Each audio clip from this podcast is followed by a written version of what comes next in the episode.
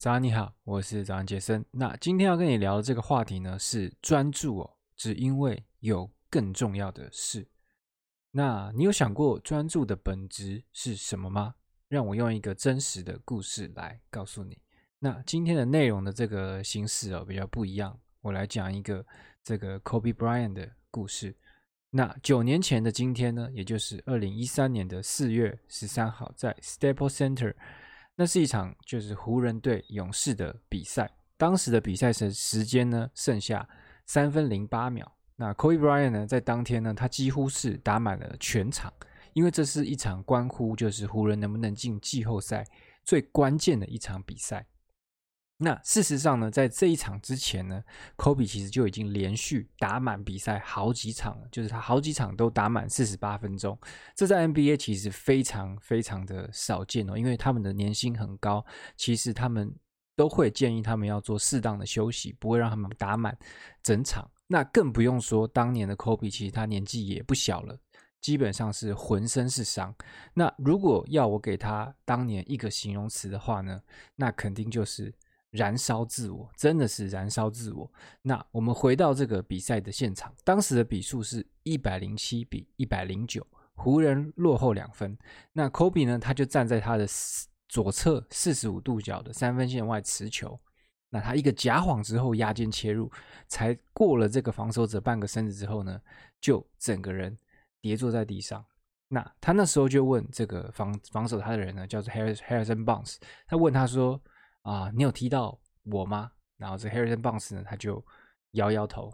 那他这一摇头呢，Kobe 就知道完蛋了，他知道不对劲了，因为他这个脚，他这个腿呢，他所面临到的这个麻痹的感觉哦，跟这个疼痛的感觉呢，如果不是因为就是被踢到，那肯定就是有什么东西哦断了。那其实，在 Kobe 他在事后也有说到当时这个受伤当下的感觉，他说他自己做了一个动作，那他说那个动作呢，就是这个压肩切入的动作呢，他其实已经做了啊一百万次以上了。那在那个当下呢，他就感觉这个跟腱哦，就是阿基里斯腱啪的一声，那他自己好像就瘫坐在地上，他说他自己好像就整个人跌在这个一滩水里面的感觉。那他尝试呢要去使一些力，但就是没办法。那反正他就是受了一个很严重的伤，那也因为这样呢，湖人当下当然马上就叫了暂停。那这个队友呢就尝试要搀扶科比离开球场，但是他就拒绝了搀扶，他自己慢慢的走下球场。那其实，在当下这个球评啊什么也都说他这个伤呢，应该就是啊、跟腱断裂，就是阿基里斯腱断断裂，所以。根据一般的情况啊，就是如果你是受这种那么严重的伤呢，基本上就是不会再回到球场了，你就会赶快去接受治疗。其实当下全世界，我猜没有任何人觉得科比还会再回到球场上。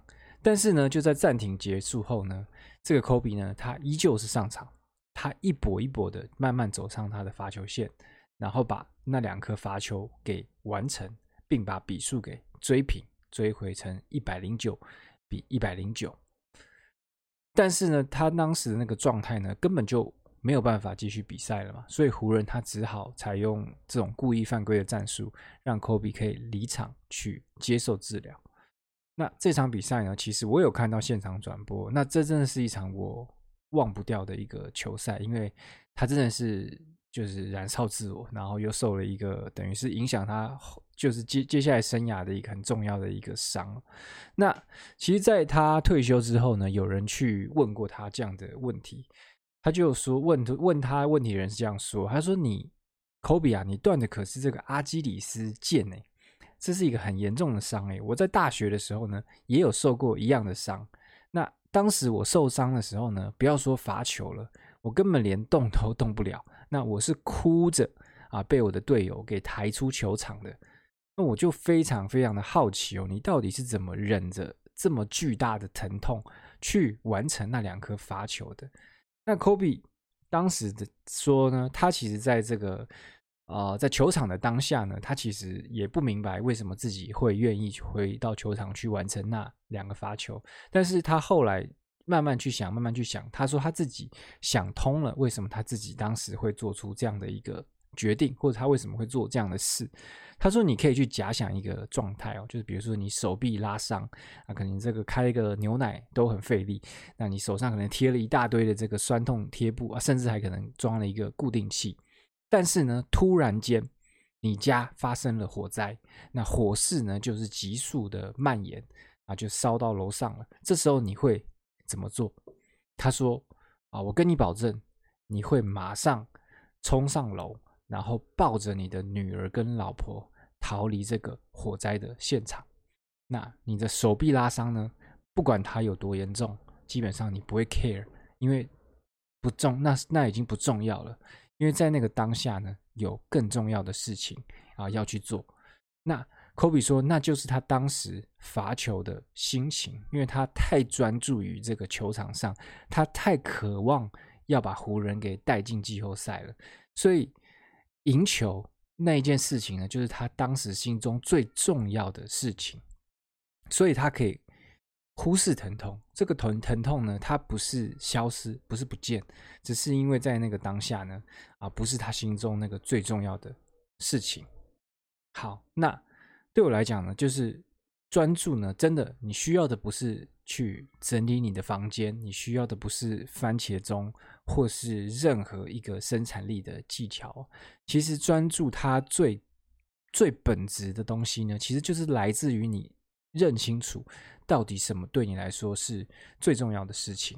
那一旦你认清楚、看清楚了之后呢，其实专注就会变得异常的简单。好，那这就是。啊，今天的内容。那如果你是在 Podcast 听到的话呢，啊，欢迎帮我留一个五星评价。那如果你是在 YouTube 看到的话呢，可以在下面随便留个言，让我知道有人在看我的影片。就这样喽，拜拜。